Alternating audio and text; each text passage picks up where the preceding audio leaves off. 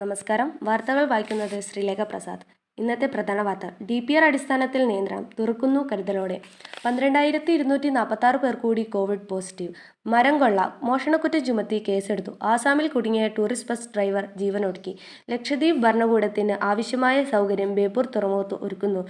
ലക്ഷദ്വീപിൽ നടക്കുന്ന തെറ്റായ നയങ്ങൾ പിൻവലിക്കണമെന്ന് എം എ ബേബി. സ്വകാര്യ ആശുപത്രികളിൽ ആശുപത്രി സംരക്ഷണ സേന രൂപീകരിക്കുന്നു. എഴുപത്താറ് ലക്ഷത്തിന്റെ സ്വർണം പിടികൂടി. ലക്ഷദ്വീപിൽ ഭക്ഷ്യക്കെറ്റ് കേസ് തിങ്കളാഴ്ച പരിഗണിക്കും. ജയിച്ച കേസിൽ രണ്ട് പോയിന്റ് എട്ട് ഒമ്പത് കോടിയുടെ നഷ്ടം. സഹിക്കാൻ Supplyco. U D F convener ഉടൻ താരിഖ് അൻവർ കേരളത്തിൽ. കേസ് ചികിത്സാ നിരക്ക്. മുൻ ഉത്തരവ് നടപ്പായോ എന്ന് ഹൈക്കോടതി. മരമുറി ഗൂഢസംഘത്തെ സംരക്ഷിക്കാൻ മുഖ്യമന്ത്രിയുടെ ശ്രമമെന്ന് സതീശൻ. മൂന്ന് പോയിന്റ് അഞ്ച് കോടി ബി ജെ പി കടത്തിയ കുഴൽപ്പണമെന്ന് പോലീസ്. പതിനഞ്ച് ട്രെയിനുകൾ ഇന്നു മുതൽ.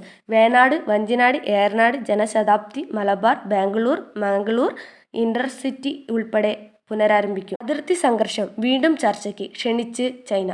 രണ്ടു മാസം പ്രായം. കാവലിന് പോലീസ്. റേഷൻ സഞ്ചി കടത്ത് അന്വേഷണം തുടങ്ങി. വ്യാജ ഫേസ്ബുക്ക് അക്കൗണ്ട്. കോളേജ് അധ്യാപകനും പെട്ടു. മരം വെട്ട് മൗനം വെടിഞ്ഞ് C P I. ന്യായീകരിക്കാതെ C P M. Thank you.